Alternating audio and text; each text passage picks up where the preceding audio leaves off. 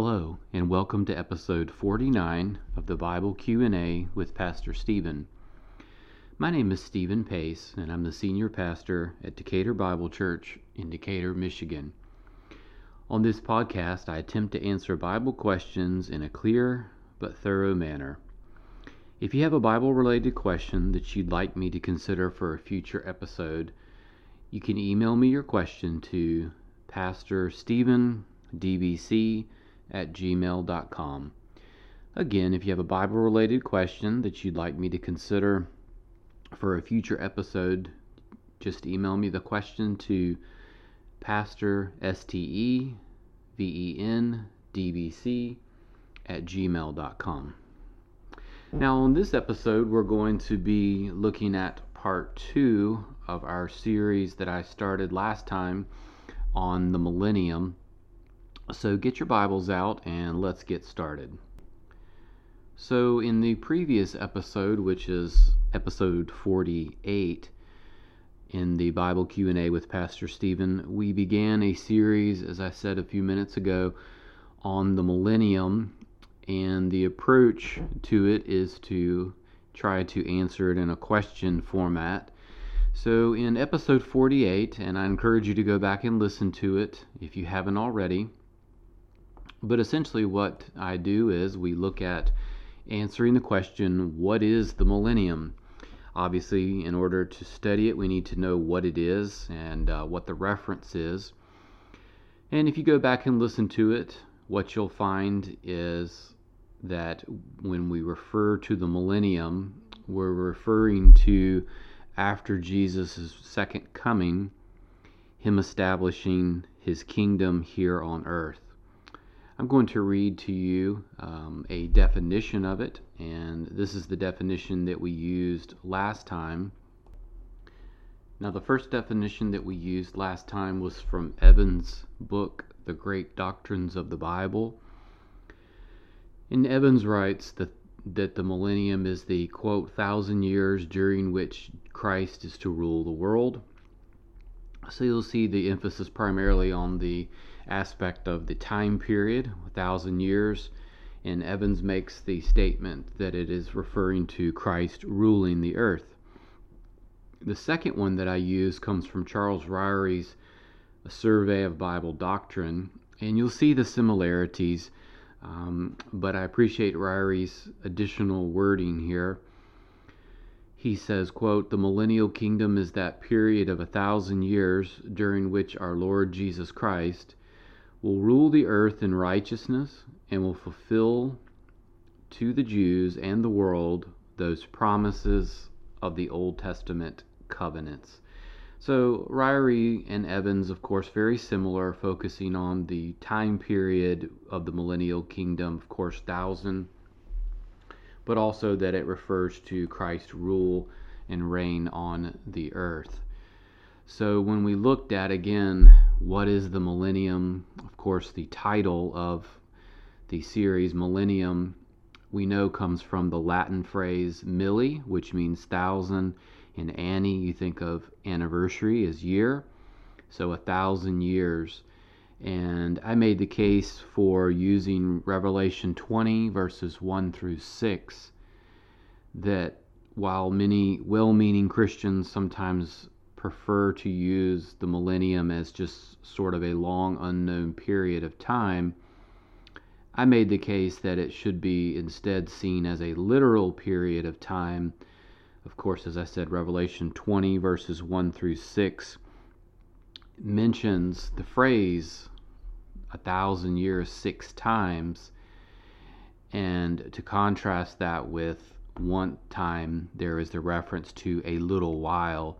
So I think that in that case, as I mentioned last time, and I'd encourage you to go back and listen to it if you haven't already, but essentially we should take Revelation 20, verses 1 through 6, the six references to a thousand years, we should take it as a literal period of time versus just a unknown lengthy period of time.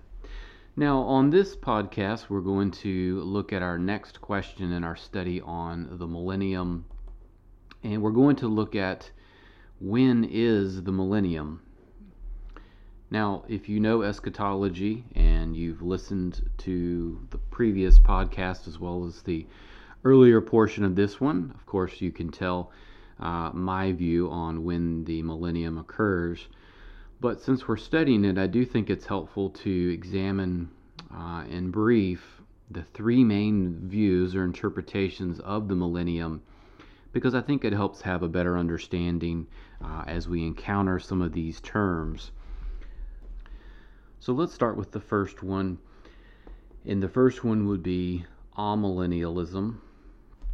If you're taking notes, a meaning a, and then millennial or millennialism. So it just has the prefix of the letter A. And when I think of that, I just think of all meaning a negation, no, no millennial. Now, unfortunately, though, that could be misunderstood. So essentially, what amillennialism would be saying is that there will be no literal reign of Jesus on the earth. Uh, all amillennialist would see Jesus reigning through the church and believers primarily in a spiritual sense rather than a literal one. Uh, the literal one being the one that I've referred to so far. Uh, to read this definition from Ryrie's Basic Theology on Amillennialism. He says, quote, Amillennialism is the view that holds that there will be no millennium before the end of the earth or the end of the world and that teaches a parallel development of good and evil until the end.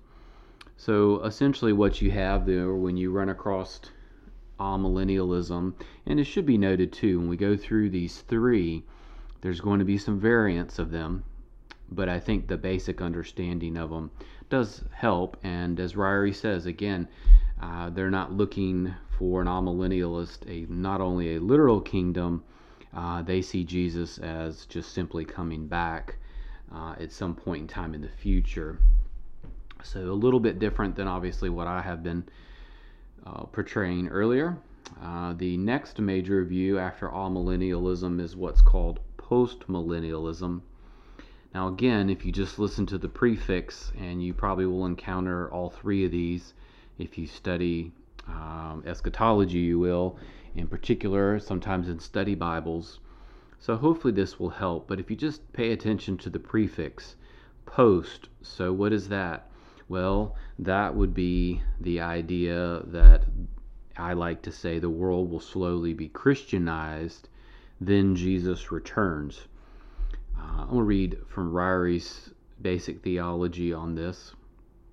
Postmillennialism is the kingdom is now being extended in the world by the preaching of the gospel so that the world will be Christianized for a millennial time after which Christ will return. And that's a really good, helpful definition there. He's very thorough uh, but concise. Notice Ryrie is speaking of that a person who holds to postmillennialism would see that the gospel would be spread to the ends of the earth but in particular, what that is referencing, meaning that the postmillennialist would be saying that the world will become Christianized, then Jesus returns. And the issue with this, in many cases, is, as Ryrie says, for a millennial time. Uh, I appreciate him including that because, again, the question is well, how and when would anyone know the world is Christianized, how long does it have to be? Is a long period of time? Is it for a thousand years? Uh, so definitely a difficult um, interpretation of the millennium uh, is postmillennialism. So we've covered amillennialism again, just at a high level. All meaning no, that would be sort of the idea of no literal kingdom, no kingdom where Jesus rules on the earth. Uh, typically, it's more of a spiritualized kingdom than a literal one. Then you have post millennialism, the idea of the world being Christianized for a millennial time, as Ryrie says. Then Jesus returns. It's almost with that one as though the church establishes and Christianizes the world, and then Jesus just sort of comes back. So um, that one is on the less used views, whereas amillennialism is quite uh, frequent uh, in terms of belief there. So, again, that's sort of the high level of those two. And then the third one um, is premillennial, which is the view that I take. And you can tell again by the prefix when does Jesus return? Well, if it's the amillennials, they would say that Jesus doesn't have a literal reign on the earth. A postmillennialism person would say Jesus comes back at the end of the millennium. A premillennialist would say, in effect, that after the seven year tribulation, Jesus returns and establishes that thousand year reign on the earth, which is the view that I hold. Uh, so you can see there the differences. Um, staying with Ryrie's basic theology, he defines premillennialism as the second coming of Christ will be followed by the establishment of his kingdom on earth for a thousand years. So, when you look at the three main views, essentially what you have is if you just simply take the word millennium, which is a thousand years, and you say all millennial, you're just saying that there won't be a literal reign on the earth. Um, typically, it's seen more of the church ruling and the believers spiritually. Um, that one is actually a fairly popular one if you think of um, in Roman Catholicism, and there's others that hold to that. Uh, Post millennial, the prob- definitely the least of the three in terms of popularity and usage. Postmillennialism would see the the earth being Christianized, uh, and then Jesus coming back. Um, I think there's a lot of issues with that on my end because the scripture teaches that the world gets worse, then Jesus comes back. Um, and so this one has always been problematic for me. But then, third is premillennialism, which is the view that I hold and the view that the church that I pastor at, Decatur Bible Church, holds to, which is that after the tribulation, Jesus literally returns, he literally establishes his rule on the earth, and it's for a literal thousand year period of time. Uh, and so that would be premillennialism and the understanding of that one. Now, I would qualify all of this by saying that obviously salvation is not contingent on one's eschatology. So you do have people that have trusted in by faith alone in Christ alone, and of course have a different view of eschatology. But obviously, eschatology is a very important subject, uh, considering how much of the Bible uh, it does cover, some 25 odd percent. Now, before we move on the, the view again that I am articulating in this study is premillennialism. So, just at a high level, if you think of this conceptually, how does all this work? Well, if you imagine a timeline going from left to right, you have, of course, the ascension and then the establishment of the church, Acts chapter 2 at Pentecost. And you have sometimes that reference as to the church age, some call it the age of grace, um, those sorts of uh, references. But the but the point is, we have, of course, from Jesus' ascension and then the uh, experience there at Pentecost, the establishment of the church. We have that going forward on a timeline, if you imagine in your head from left to right until the rapture occurs. The rapture is Jesus' return for the bride of Christ in an unknown period of time, in a moment, in a twinkling of the eye. Then, after the rapture, there is going to be in the future a seven year tribulation period. Now, there will probably be some obvious period between the rapture and the beginning of the seven year tribulation.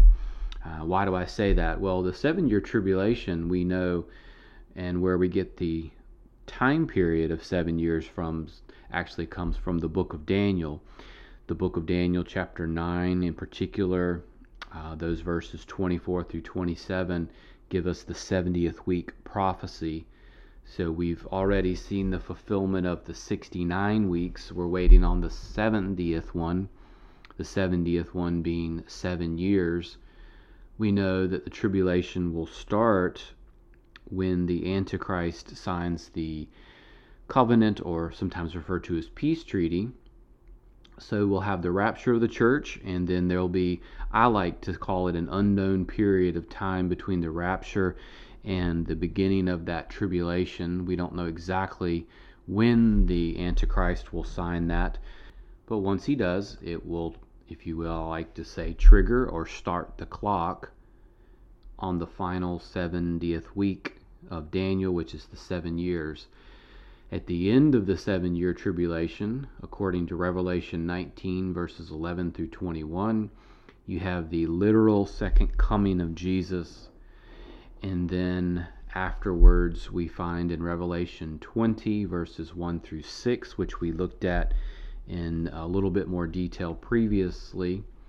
Uh, in the previous episode, we have the beginning of the thousand year millennial kingdom, which will finally, at the end of that, God will allow Satan to come out one last time to try to, if you will, deceive the nations and such but that doesn't last long. And Jesus, once and for all, puts an end to that rebellion. And then we have the what we think of as new heavens and new earth, the eternal state. So, at a high level, that's sort of the idea of the future events and the way in which I teach them. They're premillennial, uh, from my viewpoint, pre tribulation for the rapture. Now, the question is before we finish when is the millennium? Well, I've already shown you premillennialism. A few things to consider here with this. Uh, obviously, it's not a full on case for it, but a few things to consider before we finish. One is that premillennialism was the view of the early church until the third century. Uh, once the third century rolled around, uh, you begin with the amillennial spiritualizing of the Bible rather than a literal reading of it. I also think that premillennialism is just a natural, literal reading of it. Um, I like to think of it this way if you didn't know anything about eschatology, and you just simply read the book of Revelation and you just simply were explained what the events are, uh, I believe you'd arrive at a premillennial view. I think you'd arrive at, and naturally, what happens in Revelation 19 and 20 well, exactly what it says. Jesus comes back from heaven and he binds Satan for a thousand years and establishes his kingdom. So I just think the natural reading of it um, obviously would make sense why the early church held to that so strongly. I'd also, again, I mentioned this last time, is that the millennium is supposed to be a time when Satan is imprisoned, whereas now he roams the earth. Uh, this one is always, of course, difficult for someone who holds to something other than premillennialism. Uh, and I reference this. This is 1 Peter 5 8. Peter writes, Be sober of spirit, be on alert. Your adversary, the devil, prowls around like a lion seeking someone to devour. And again, Satan is, of course, deceiving the nations now. He devours people, seeks to destroy them now. During the millennium, he'll be bound for a thousand years, according to Revelation 20. I also would say with this in closing, which is that God always fulfills his promises, and time never negates, alters, removes his promises. In Acts chapter 1, verses 6 through 7, the disciples asked Jesus again, Now are you going to establish your millennial kingdom? And that's Acts chapter 1, verses 6 through 7. And Jesus says it's not the right time yet. He doesn't say no, he just says it's not the right time. Uh, when God's time comes, it will be the right time. But in the meantime, they were to take, just as the church is today, take the gospel to the ends of the earth they were thinking in their minds, 2 Samuel chapter 7, that one day, seated on the throne of David, would be the king, the, mess- the messianic king who would rule the earth. And so they literally were looking for that. They were looking for a literal kingdom to be established. And I think it's good for us to remember that when God makes a promise, He will fulfill it, but He also fulfills it on His timetable, not ours. And so we can trust that the Lord will do that. Again, just as He says in Acts chapter 1, verses 6 through 7, now's not the time, but the time will come when Christ returns to establish His millennial kingdom. I'm going to close with this, and I'm sure you're familiar with it.